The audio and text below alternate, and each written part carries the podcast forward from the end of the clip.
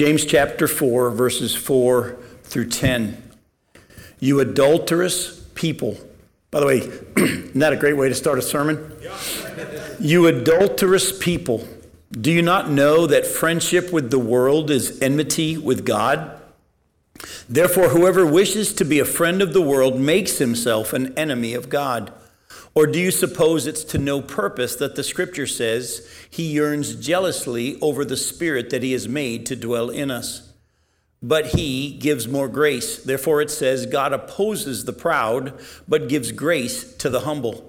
Submit yourselves, therefore, to God. Resist the devil, and he will flee from you.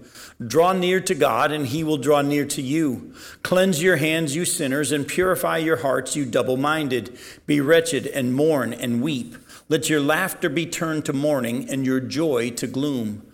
Humble yourselves before the Lord, and he will exalt you. Now, there's a lot more here in this section than many of us may realize.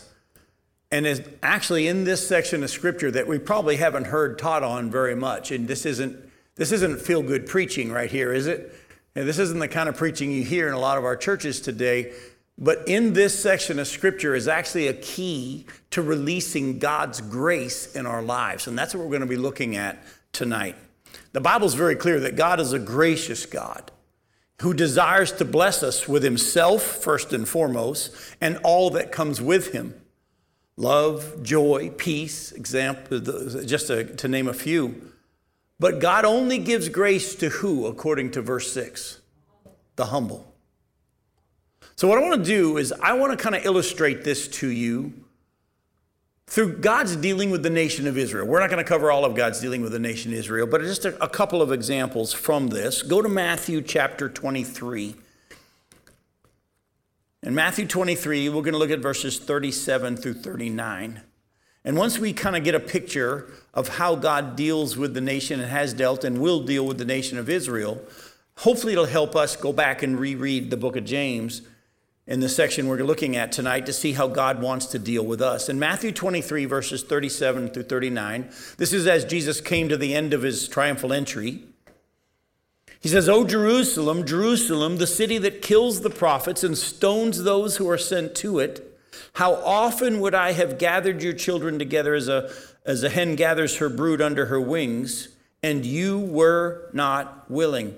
See, your house is left to you desolate, for I tell you, you will not see me again until you say, Blessed is he who comes in the name of the Lord. Now, keep in mind, he, they had already just said, Blessed is he who comes in the name of the Lord. Here he's talking about his second coming. And he's talking to the nation of Israel. But don't miss what he says. He said, I wanted to. My grace has been offered. It's, it's extended. I wanted to gather you as a mother hen gathers her chicks, but you wouldn't let me. You weren't willing. And now, because of that, there's going to be consequences. We see in James chapter 4, verse 6, that God not only gives his grace only to the humble, what does he do with the proud? He opposes them, he resists them. Now, go to Hosea chapter 2. I'm going to show you what is going to happen to the nation of Israel at the end of the tribulation period. If you know anything about what the prophecies say, at the midpoint of the tribulation period, the Antichrist is going to step into the wing of the temple, declare himself to be God. He's going to go after the Jews. Many are going to run into the wilderness, and there they're going to be protected for three and a half years. That's when they're going to realize that Jesus is the Messiah. They're going to look on him whom they pierce. They're going to weep and they're going to mourn. But listen to Hosea chapter 2, verses 14 through 23. Therefore, behold, I will allure her and bring her into the wilderness and speak tenderly to her. And there I will give her her vineyards and make the valley of Achor a door of hope. By the way, the valley of Achor is going to be important later on tonight. And I'll make the valley of Achor a door of hope. And there she shall answer as in the days of her youth, as at the time when she came out of the land of Egypt. And in that day, declares the Lord, you'll call me my husband, and no longer will you call me my Baal. For I will remove the names of the Baals from her mouth, and they shall be remembered by name no more. And I'll make for them a covenant on that day with the beasts of the field, the birds of the heavens, and the creeping things of the ground. And I will abolish the bow, the sword, and war from the land, and I'll make you lie down in safety, and I'll betroth you to me forever. I will betroth you to me in righteousness and in justice and in steadfast love and in mercy. I will betroth you to me in faithfulness, and you shall know the Lord. And in that day I'll answer, declares the Lord. I'm going to answer the heavens, and they'll answer the earth, and the earth shall answer the grain and the wine and the oil, and they shall answer Jezreel. And I will sow her for myself in the land, and I'll have mercy on no mercy, and I will say to not my people, You are my people, and he shall say, You are my God. God's grace has been offered to Israel over and over. All day long, he's held out his arms to an obstinate people. But because of their rejection of him, they missed out on his grace. And he's opposed them for a season. He's now saving us, Gentiles. He's doing this church age thing in the time of the Gentiles. And it's going to come to a close, and then he's going to go back and fulfill his promises to the nation of Israel. But he's going to have to do what to the nation of Israel before they can receive his grace? humble them. He's going to have to humble them. You know, the Bible's full of many places, and we could have easily looked at all of them, and it would almost become comical if you realize. I don't think many of us realize how many times the Bible says, Whoever humbles himself will be exalted, whoever exalts himself will be humbled. It's not just in one spot, it's in like four or five or six. Jesus kept saying it in many different times. Whoever humbles himself will be exalted, whoever exalts himself will be humbled. I don't know if you caught it yet. You're going to be humbled either way. Did you catch that? You either humble yourself or he'll humble you. Being humbled is in your future. I think it'd be better if we humble ourselves, though, than if God humbles us. But he's going to humble the nation of Israel and he's going to offer his grace again, and they're going to receive it. Now, remember how he said he's going to take the valley of Achor and make it a door of hope. The Valley of Achor is actually an important reference. Go back to Joshua chapter 7. If I were to ask many of you, what's the a Valley of Achor? What's that? You might not be able to tell me, but once you see it, you might even be a little more confused. In Joshua chapter 7, look at verses 10 through 13, and then we're going to look at verses 22 through 26. Now, let me set the stage for you. The nation of Israel is going into the promised land. God's told them that they can defeat Jericho, but He's told them take nothing. No spoil. Everything is devoted to the Lord. You don't keep anything for yourself. Other nations, when or in other battles at other cities, eh, whatever plunders there you can keep. But in this one, you don't keep anything. Well, there's a man named Achan who disobeyed God. He saw a bar of gold and some silver and a nice robe, and he hid it in his tent. And so the nation of Israel goes to defeat the next little city, Ai, and they lose. And because of this, Joshua and the people of Israel are falling down before the Lord, saying, What's going on? And in Joshua chapter 7, verses 10 through 13, the Lord said to Joshua, Get up. Why have you fallen on your face? Israel has sinned. They have transgressed my covenant that I commanded them. They have taken some of the devoted things. They have stolen and lied and put them among their own belongings. Therefore, the people of Israel cannot stand before their enemies. They turn their backs before their enemies because they have become devoted for destruction. I will be with you no more unless you destroy the devoted things from among you. Get up, consecrate the people, and say, Consecrate yourselves for tomorrow. For thus says the Lord God of Israel there are devoted things in your midst O Israel, and you cannot stand before your enemies until, until you take away the devoted things from among you. Now, jump down to verse 22. They went through the whole process of finding out where God showed them who it was. In verse 22, so Joshua sent messengers, and they ran to the tent, and behold, it was hidden in his tent with the silver underneath. And they took them out of the tent and brought them to Joshua and to all the people of Israel. And they laid them down before the Lord. And Joshua and all Israel with him took Achan, the son of Zerah, and the silver and the cloak and the bar of gold, and his sons and his daughters, and his oxen and his donkeys and his sheep and his tent and all that he had. And they brought them up to the valley of Achor. And Joshua said, Why did you bring trouble on us? The Lord brings trouble on you today. And all Israel stoned him with stones. They burned them with fire and stoned them with stones. And they raised over him a great heap of stones that remains to this day. Then the Lord turned his, from his burning anger. Therefore, to this day, the name of that place is called the Valley of Achor. And God tells the nation of Israel, I'm going to take the, turn the Valley of Achor into a door of hope. Well, what did God do at the Valley of Achor? He displayed his wrath towards sin. I don't know if you all caught this yet or not. What did he do at the cross? He displayed his wrath towards sin. He poured out his wrath on his own son instead of us to display his wrath. We got to keep this in mind. At the beginning of the nation of Israel, God did something severe to display to the nation of Israel as they're coming into the promised land, not their beginning, but at their, they're coming into the promised land at that beginning. He did something very, very severe in the dealing harshly with the sin of Achan and had his whole family destroyed in front of them all to show them sin is still serious. I'm a gracious God, I'm a forgiving God, I'm a merciful God, but sin is still serious with me. By the way, he does the same thing at the beginning of the church age. Right after the beginning of the church, there's this couple, Ananias and Sapphira. And all they did in our eyes was lie a little bit of how much money they actually gave to the church. And what does God do? He strikes them both dead. Aren't you glad God's not striking everybody dead in the church who lies? But at the same time, he was in the same way showing at the very beginning of this dispensation sin is still serious and it's still, I'm still a holy God. And I want you to take me seriously. And so we need to understand all of God's wrath towards sin was laid on Jesus. Go to 1 Peter chapter 2. Let me show you a couple of passages that kind of lay this out. 1 Peter chapter 2 verses 24 through 25.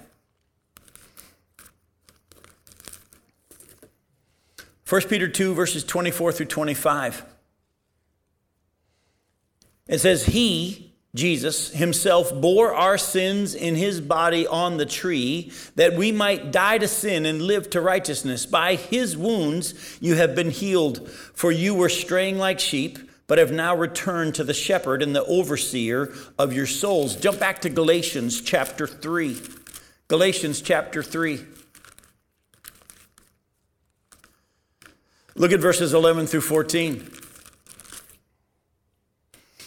It says, Now it is evident that no one is justified before God by the law, for the righteous shall live by faith. But the law is not of faith, rather, the one who does them shall live by them. Christ redeemed us from the curse of the law by becoming a curse for us. For it is written, Cursed is everyone who is hanged on a tree, so that in Christ Jesus the blessing of Abraham might come to the Gentiles, so that we might receive the promised Spirit through faith. Here again, he says, The righteous shall live by what? Faith in what?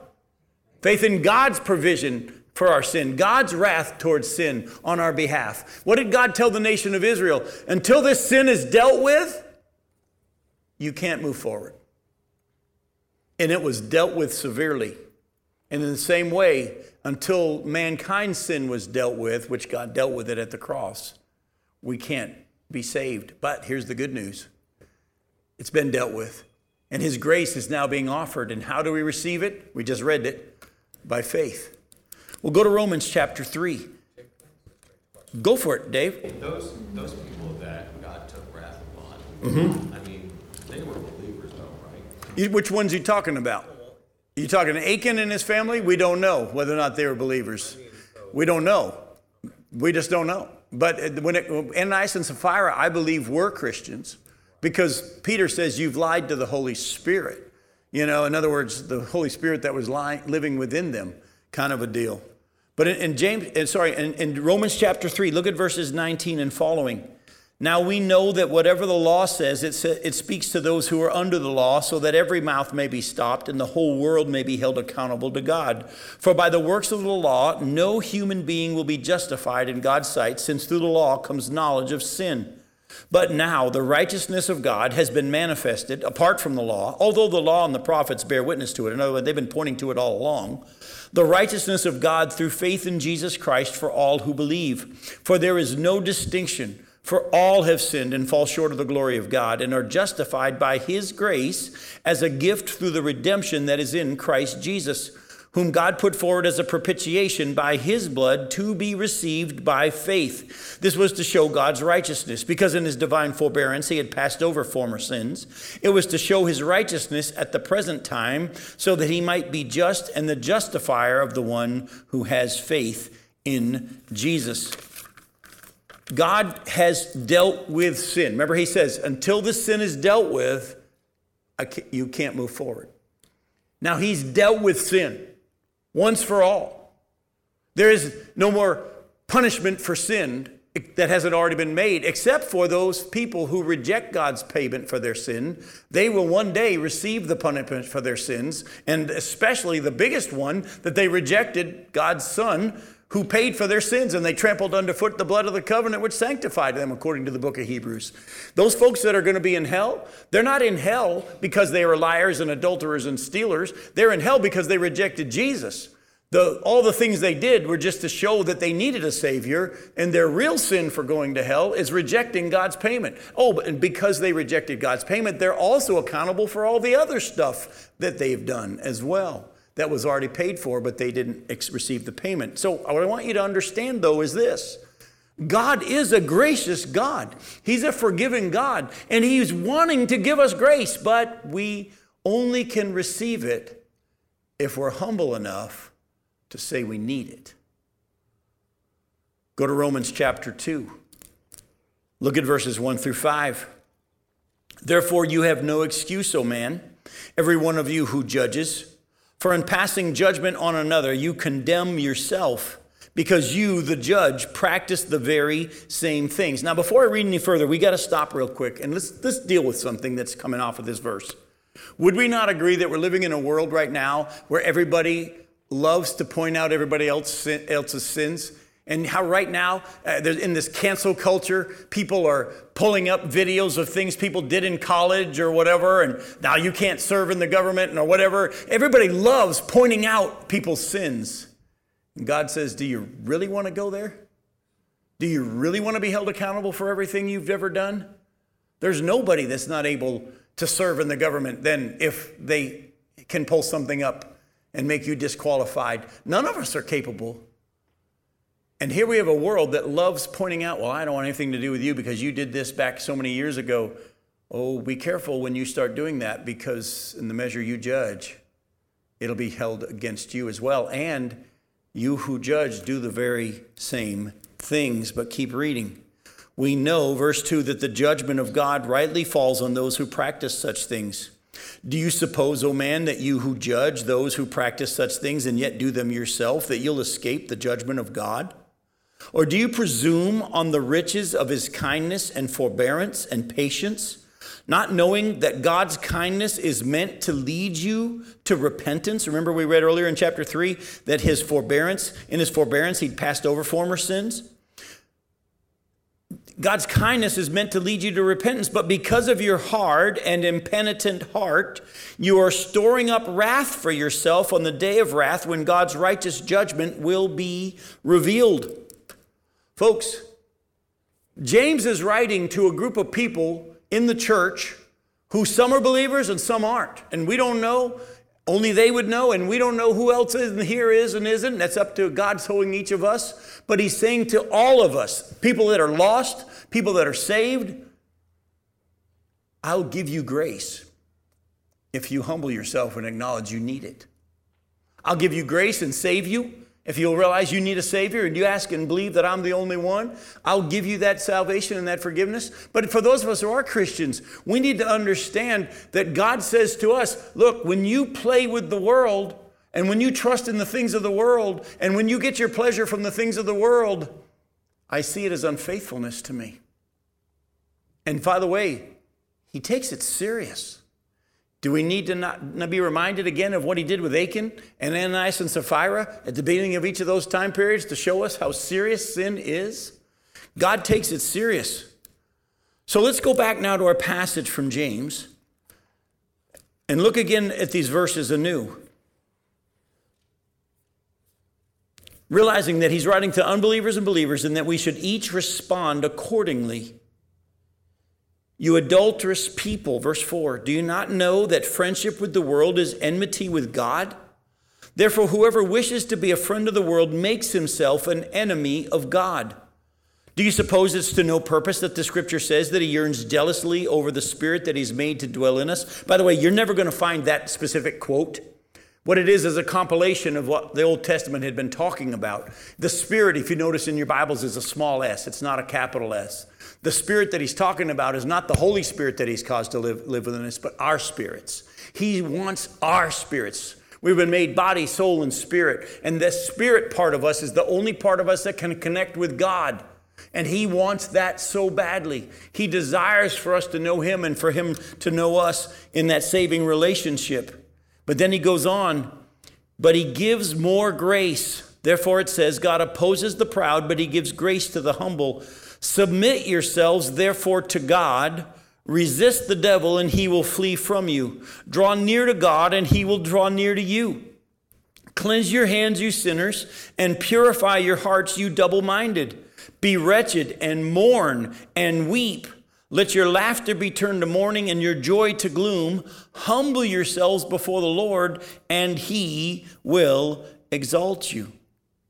Now, when James calls his readers adulterous people, he's using language that the Jewish people would know very well. In Mark chapter 8, we don't have time to turn there. In verse 38, he calls this sinful world an adulterous generation. But go to Hosea chapter 1. Remember how we looked earlier at Hosea chapter 2 and how God's going to humble the nation of Israel and bring them into the wilderness at the end of the tribulation period. And he's going to offer them grace again, and they're going to be humble enough to receive it at that time. But look at Hosea chapter 1 and what God has his prophet do. Hosea chapter 1, verse 2, it says that when the Lord first spoke through Hosea, the Lord said to Hosea, Go take yourself a wife of whoredom and have children of whoredom, for the land commits great whoredom by forsaking the Lord. So God tells this prophet, I want you to go marry someone who's actually going to cheat on you. And not only does she cheat on him, she has kids that aren't his kids. That's why his kids are called not my people. That's one of the ones was named, not my people. That's why later on he says, I'm going to take not my people and call them my people.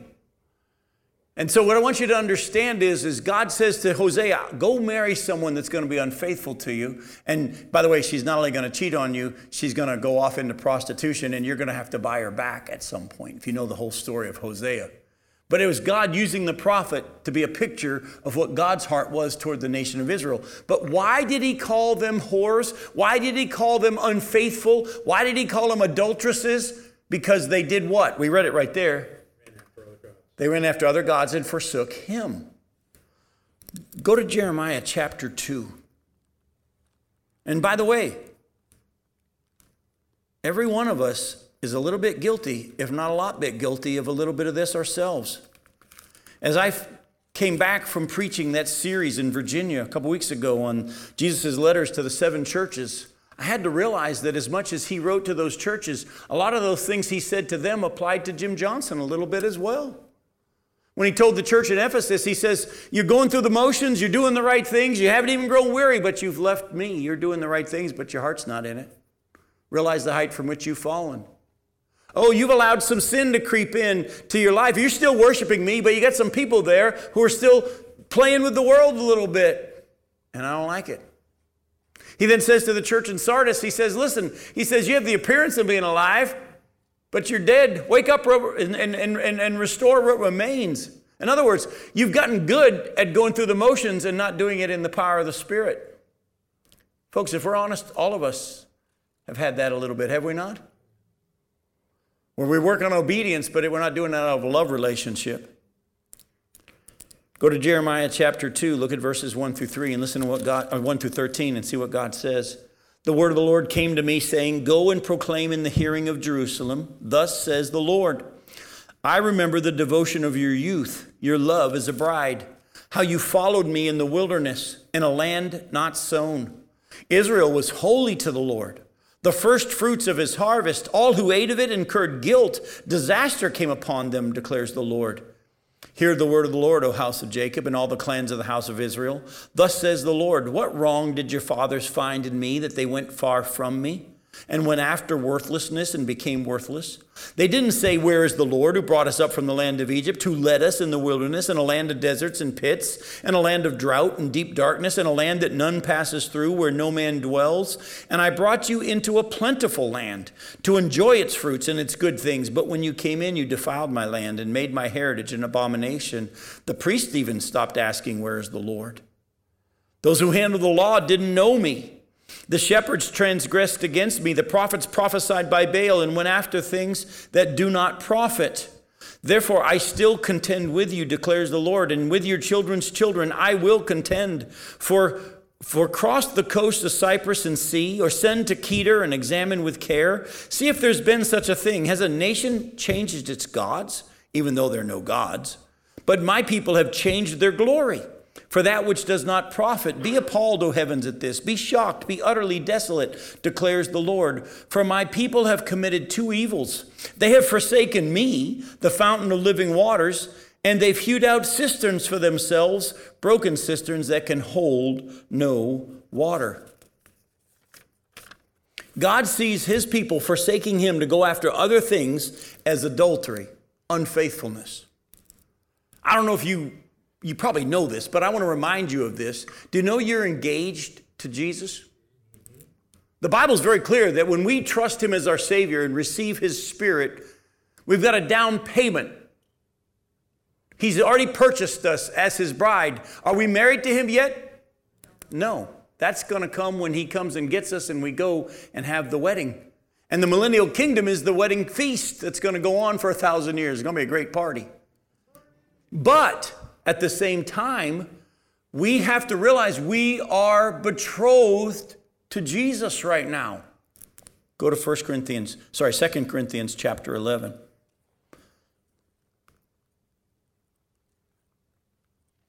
Go to 2 Corinthians chapter 11.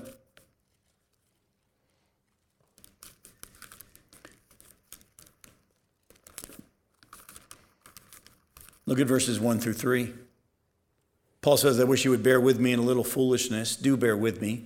For I feel a divine jealousy, jealousy for you, since I betrothed you to one husband, to present you as a pure virgin to Christ.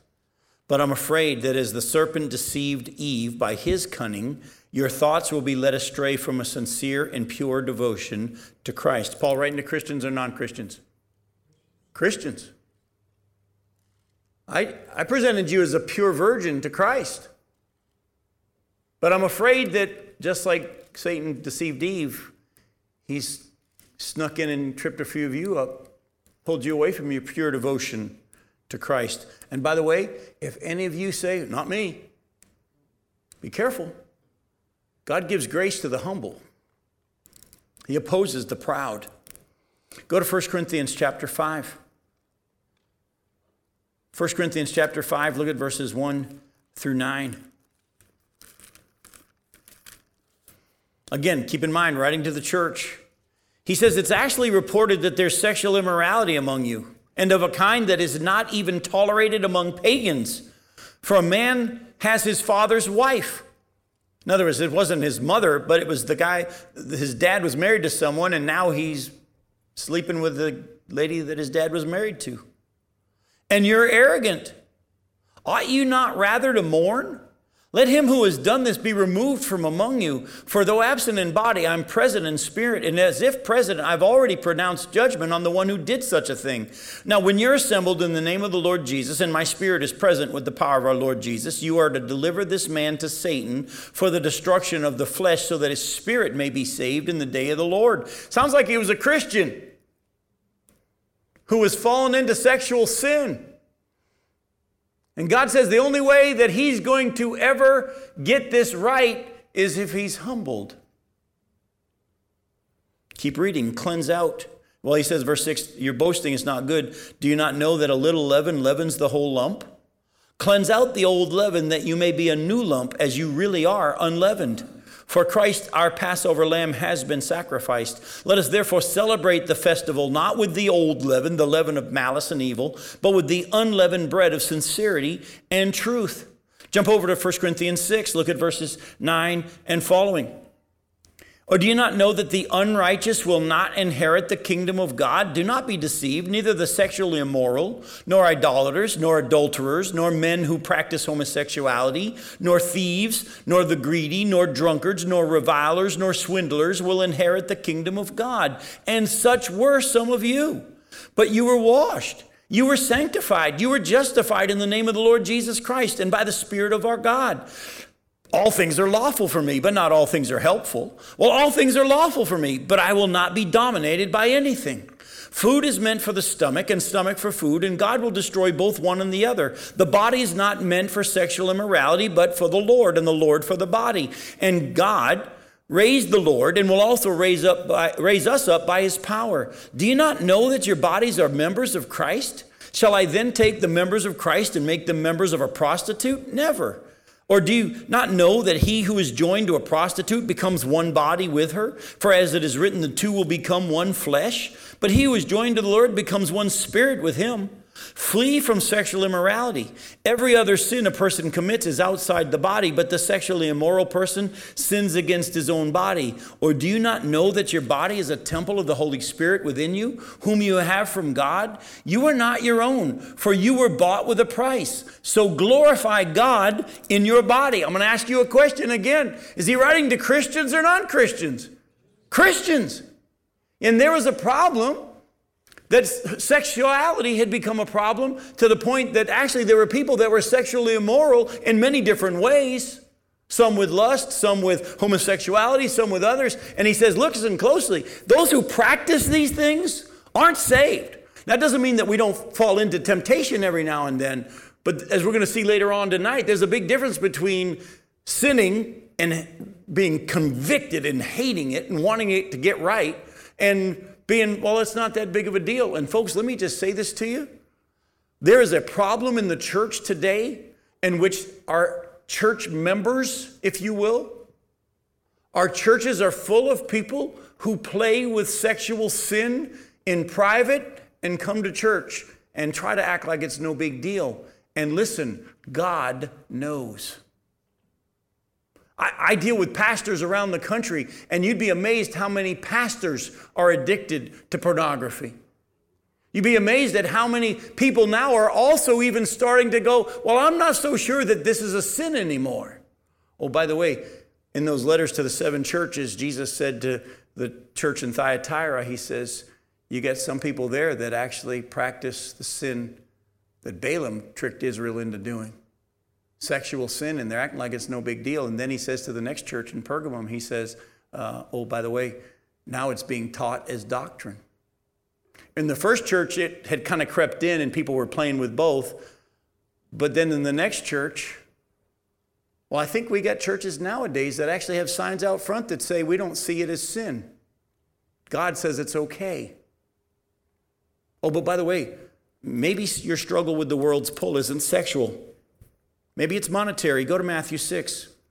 Listen to what Jesus says. Matthew chapter 6, verses 19 through 24.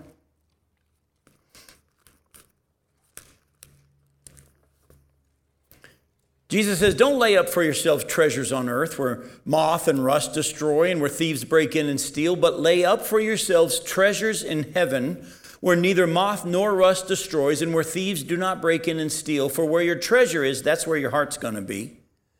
The eye is the lamp of the body. So if your eye is healthy, your whole body will be full of light. But if your eye is bad, your whole body will be full of darkness. If then the light in you is darkness, how great is the darkness? No one can serve two masters. For either he will hate the one and love the other, or he'll be devoted to the one and despise the other. You cannot serve God and money. God says there's no middle ground. You either are fully devoted to me or you're fully devoted to money. It's one or the other. Either you're totally trusting in me for your provision or you're trusting in your bank account or your IRA. Have you ever noticed that the things God wants to bless us with, a lot of times He'll come and say, okay, now give it back? Isn't that what He did with, the, with, uh, with Abraham and Isaac? God came and says, I'm going to bless you with this child, this child you've been praying for and wanting for years. I'm actually going to give it to you, and I'm going to actually bless the whole world through this child. And Isaac is born. And so many years later, God comes and says, Okay, now I want you to kill him for me. Give him back. Now, Abraham is so worshipful and dependent and trusting on the Lord, he actually goes to kill him. The book of Hebrews tells us that he believed God was going to raise him from the dead because God said this is to be the one that he's going to bless the world through. And if he said the Messiah was coming through this guy, then he's going to have to raise him from the dead because I so trust God and so believe him that he was even, most of us would have said, God, you, I must have heard you wrong. This doesn't make any sense. Lord, thou shalt not kill. Well, actually, that hadn't been written yet. Put it in the right timeline. The law of Moses didn't come till many years later.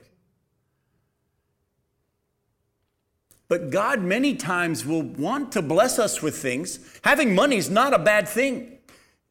Depending on money for is, is your source is a bad thing. But many times God will bless you and then He'll say, okay, now I want you to do something with that. I want you to give it away. Why is He doing that? Why does God bless us with a, a chunk and then say, now give it away? Why does He do that? He's testing to find out if our faith and love and dependence come from him or the money. And he says, Let me tell you something. You, are going to serve one or the other. You can't serve both. You can't. Go to 1 Timothy 6. And by the way, you're going to see something in this passage that goes against everything we're being taught today in many of our churches. 1 Timothy 6, look at verses 3 through 10. He, he just finishes at the end of verse 2 saying, Teach and urge these things. He says, If anyone teaches a different doctrine and doesn't agree with the sound words of our Lord Jesus Christ and the teaching that accords with godliness, he is puffed up with conceit, he understands nothing. He has an unhealthy craving for controversy and for quarrels about words, which produce envy, dissension, slander, evil suspicions, and constant friction among people who are depraved in mind and deprived of the truth imagining that godliness is a means of gain. Now, before we go any further, we got to stop there and let that line sink in. They imagine that godliness is a means of financial gain. So, if they're doing godliness for the financial gain, what is their God? The financial gain. We are to be doing godliness because our God has said that that's what He wants from us, and we do it out of worship. Whether we get a nickel, whether we get a pat on the back, it doesn't make a difference because we did it for the Lord. That's what he's wanting. That's what he means by don't let your left hand know what your right hand is doing. Don't do your good deeds before men that you be seen by them. He looks at the heart for why. He wasn't saying don't let anybody ever know what you did. Because he, would, he broke that himself when he pointed out the widow. Remember how the widow threw out the, the two pennies in the thing and he pointed out, Look at everybody. No, look, look, look, look how much she just gave. Jesus pointed out the widow's giving. He wasn't saying, Don't let anybody know what you give. But he was saying, Don't give so that people will see it. You understand what I'm saying? And that's why you got to you've got to understand that God says not only sexuality and sexual things are issues that could make us put all our faith and dependence there instead of obedience to God. Money can be as well. And if you think that godliness is a mean to financial gain, you're more interested in the financial gain than godliness. Go to verse 6. But godliness with contentment is great gain. For we brought nothing into the world, and we can't take anything out of the world. But if we have food and clothing, with these we will be content. But those who desire to be rich fall into temptation, into a snare, into many senseless and harmful desires that plunge people into ruin and destruction. For the love of money is a root of all kinds of evils. It's through this craving that some have wandered away from the faith and pierced themselves with many pangs. Go to verses 17 through 19. As for the rich in this present age, charge them not to be haughty, nor to set their hopes on the uncertainty of riches but on God, who richly provides us with everything to enjoy. They're to do good, to be rich in good works, and to be generous and ready to share. Thus, storing up treasure for themselves is a good foundation for the future, so that may, they may take hold of that which is truly life. James calls this temptation from being fully devoted to Christ being a friend of the world. But those of us who have been crucified with Christ should see ourselves, the Bible says, as dead to the world. Do we still live in the world with its pulls? Yes. Are we still in a human body that's still under the curse? Yes. Do we live in a, spir- a spiritual battle on a daily basis? Without question. But we need to be reminded that since we've been crucified with Christ, Galatians 2:20, we no longer live, but Christ lives within us. But we've been crucified to the world. Is Jesus affected by the pull of the world anymore? No, he died to the world. That same Jesus now lives within us. And as we walk with him and we put our eyes on him, not what he can give us, but on him, the pull of the world will go away. That's why it says, Submit yourselves therefore to God, James chapter 4, verse 7. Resist the devil and you'll flee, he'll flee. We focus on fighting Satan. Don't do that. You are never going to win. But if you actually focus on worshiping God and being devoted to Him and trusting in Him and saying, Lord, I don't know how this is all going to work out, but my eyes are on you, He will give you power and victory in that situation, so much so that Satan will say, I ain't messing with this one because he's just got his eyes on Jesus and I can't touch him. Go to Galatians chapter 6, look at verse 14.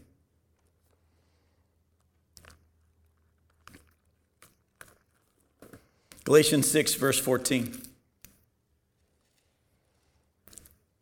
Paul says, But far be it from me to boast except in the cross of our Lord Jesus Christ, by which the world has been crucified to me and I to the world. Go to Titus chapter 2.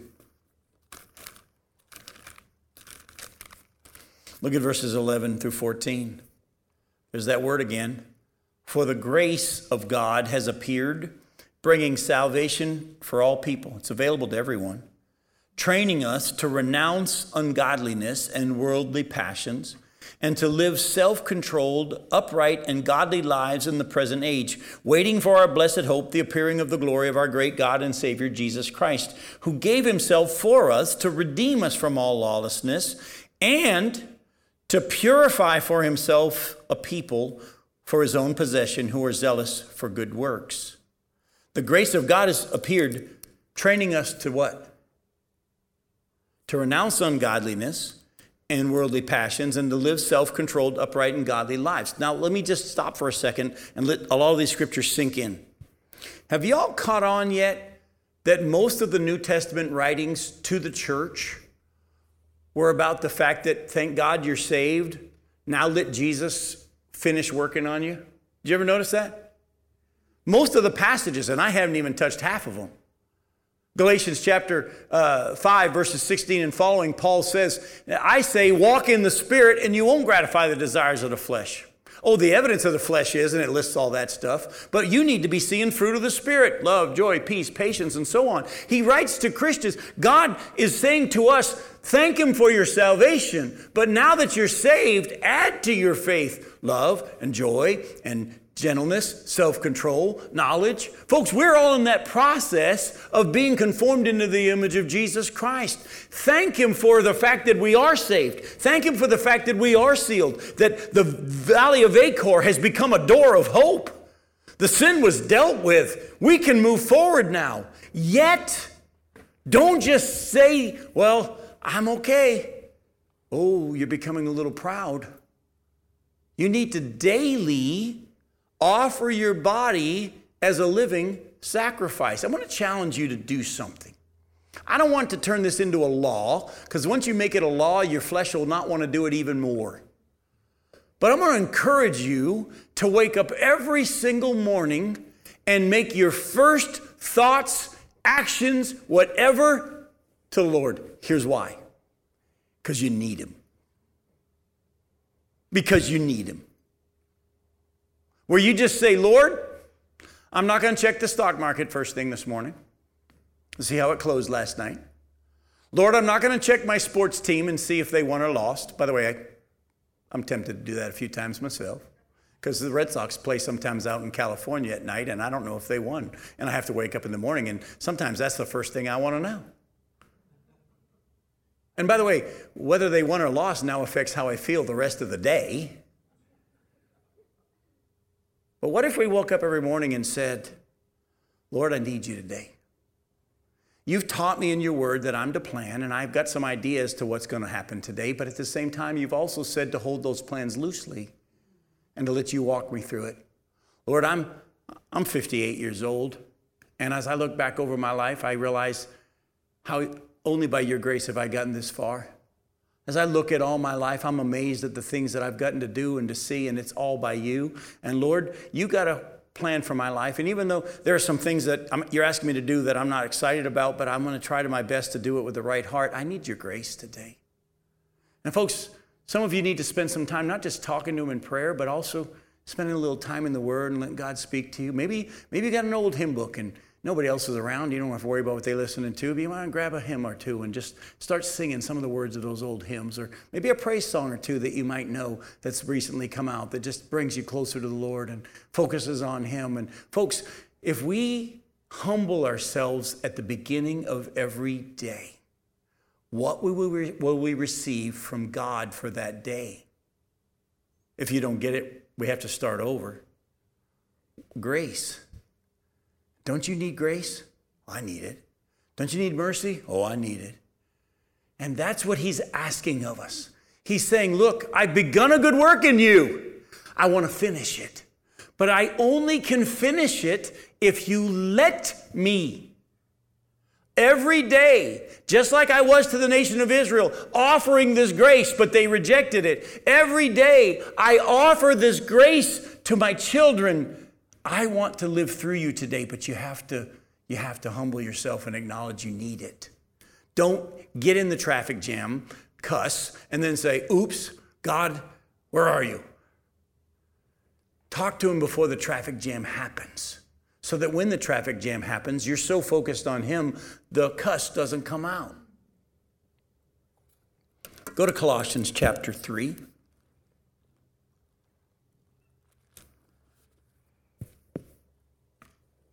If then you have been raised with Christ, verse 1, seek the things that are above, where Christ is seated at the right hand of God. Set your minds on things that are above, not on things that are on the earth. For you have died, and your life is hidden with Christ in God. Writing to Christians, by the way, or non Christians? Christians. When Christ, who is your life, appears, then you also will appear with him in glory. Put to death, therefore, what is earthly in you sexual immorality, impurity, passion, evil desire, covetousness, which is idolatry. And on account of these things, the wrath of God is coming. Now, in these two you once walked when you were living in them, but now you must put them all away anger, wrath, malice, slander, and obscene talk from your mouth. Do not lie to one another, seeing that you have put off the old self with its practices and have put on the new self, which is being renewed in the knowledge after the image of its creator. How is it being renewed? By his grace. How do we get his grace? By humbling ourselves and acknowledging our need of it and saying no to the world and yes to Jesus. Saying no to our flesh and yes to Jesus. Here there's not Greek and Jew, circumcised, uncircumcised, barbarian, Scythian, slave, free, but Christ is all and in all. Put on then, as God's chosen ones, holy and beloved, compassionate hearts, kindness, humility, meekness, patience, bearing with another. And if one has a complaint against another, forgiving each other as the Lord's forgiven you. So you must also forgive. And above all these, put on love, which binds everything together in perfect harmony. Hang on, Jim. This is wonderful. This is all great. I would love to live like this, but I can't. Good. You're already on the right track. This is the stuff that He produces as you focus on Him, believing what He has said, that He would produce those things in you as evidence of His Spirit. By the way, this will be a great way to confirm whether or not you're saved. One of the best ways to find out if you're really saved is by trying to yield yourself to Jesus. And as you do, if He's in you, He takes over, and there's evidence of Him being there. If you're not, you're going to be more interested in going back to the world than is walking with Jesus. Go to 1 John 2. 1 John chapter 2 verses 15 through 17. Do not love the world or the things in the world. If anyone loves the world, the love of the Father is not in him.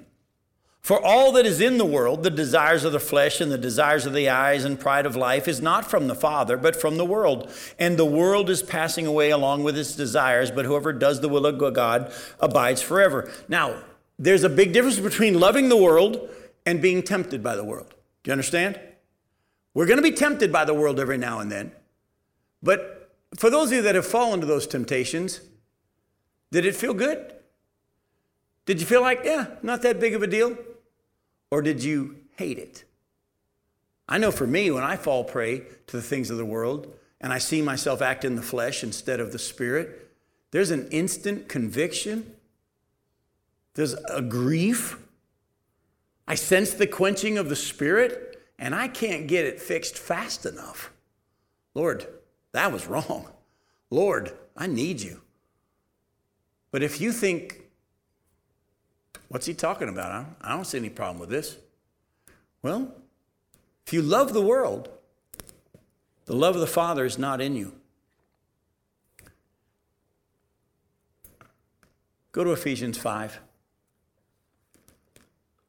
By the way, again, more scriptures talking to Christians. Ephesians 5, verses 1 and following.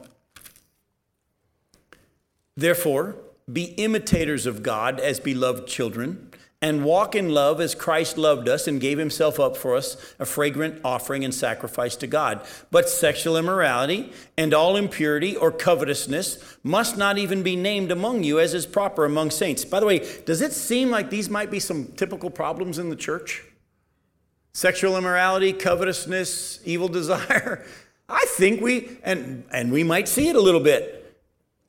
But unfortunately, the church, as it gets further and further away from God, as by the way, if you look at the letters to the church in Revelation and the churches in Revelation, they get further and further away from God, even to a point that there's apostasy at the end. Folks, let me just say something to you. The whole church growth movement has hurt us because we've been taught to grow the church. Jesus said, I'll build my church, you just follow me. I'll build my church. And actually, he says, as we get closer and closer to the end, the true church will be smaller and smaller. Wickedness will increase, the true church will get smaller. Luke 18, when the Son of Man comes, will he find faith on the earth? Narrows the road that leads to eternal life, and few there be that find it. Oh, hey, Laodicea, you think you're rich and have need of nothing. yet You're wretched, pitiful, poor, blind, naked, all descriptions of the lost. Revelation 3:20 Behold I stand at the door and knock if anyone will open the door I'll come in and eat with him and he with me was written to the church in the last time period. Folks, don't be surprised at the fact that churches might be getting smaller, that it's easier for some to watch the service on their cell phones on the way to the beach every Sunday. Why? Because we unfortunately have been teaching that our focus is how do we make more people want to come? How do we make more people be comfortable? How do we change our music and our preaching so that people will want to be here? And how do we keep them here when Jesus all along was thinning the crowds? Lord, I want to follow you. Well, let me just say a couple things to you before you sign up. Uh, the foxes have holes, the birds of the air have nests, the Son of Man doesn't have anywhere to lay his head. You sure you want to do this? You might want to count the cost before you follow me.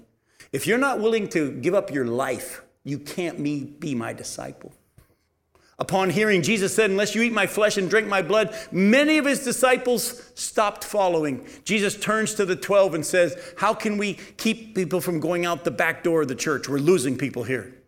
No, he turns to the 12 and he says, You guys are free to go as well. Jesus was thinning the crowds. We've been trying to get them bigger.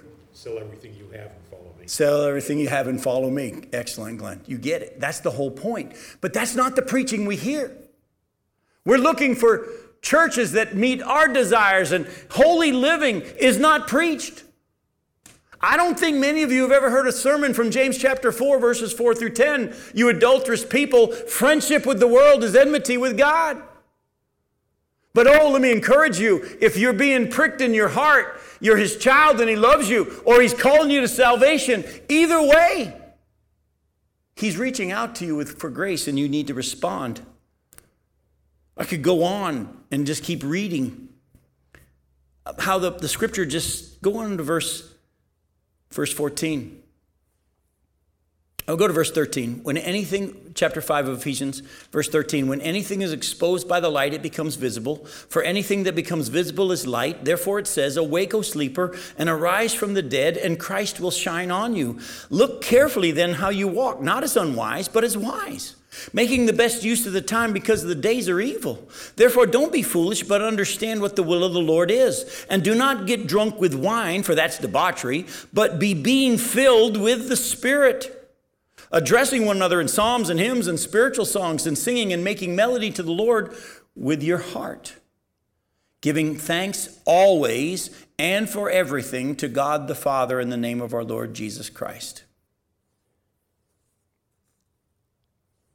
No matter our true spiritual condition, hopefully we would all agree that we need help. Oh, by the way, if you don't think you need help, I can't help you. And neither will God. God's grace and His mercy is available to everyone, but only to the ones who are willing to admit their need of it and receive it. Remember the story Jesus told of the Pharisee and the tax collector? The Pharisee went and prayed like this Father, I thank you that I'm not like other men. I tithe, I, I, I. Where was his focus? On all he was doing. But the tax collector wouldn't even look to heaven. He just beat his breast and he said, Have mercy on me, a sinner. And God said, That's the one that got his prayer answered.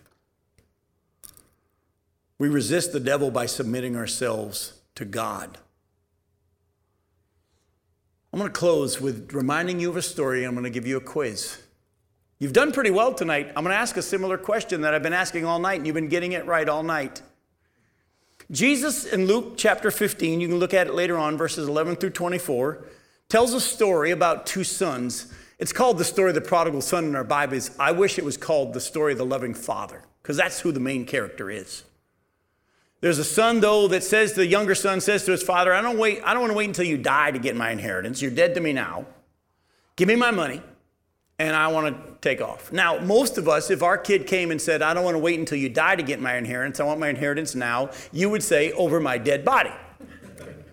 But the father in this story lets him go, gives it to him, knowing full well what he's going to do with it, but he also knows the only way this kid is ever going to be able to receive my grace is if he gets to a point of brokenness.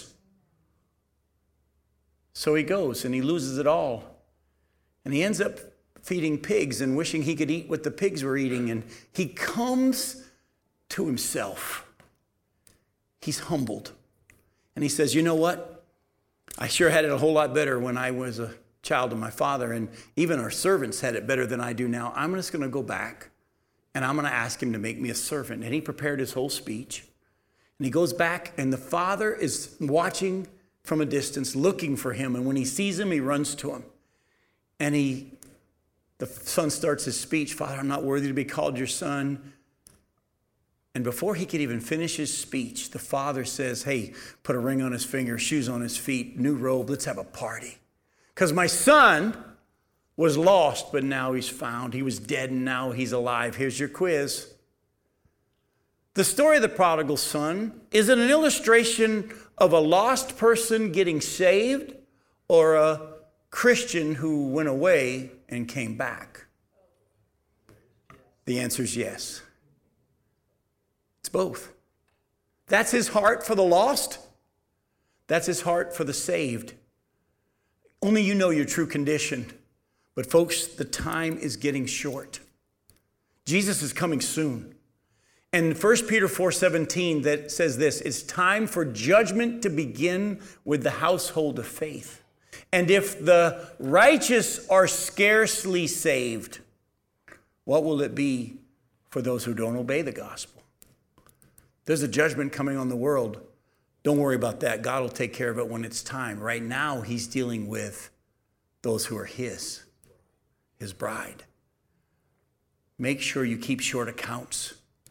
Daily humble yourself and acknowledge your need of His grace and watch His power be released in your life. I love you. We'll see you in two weeks. Thanks for coming.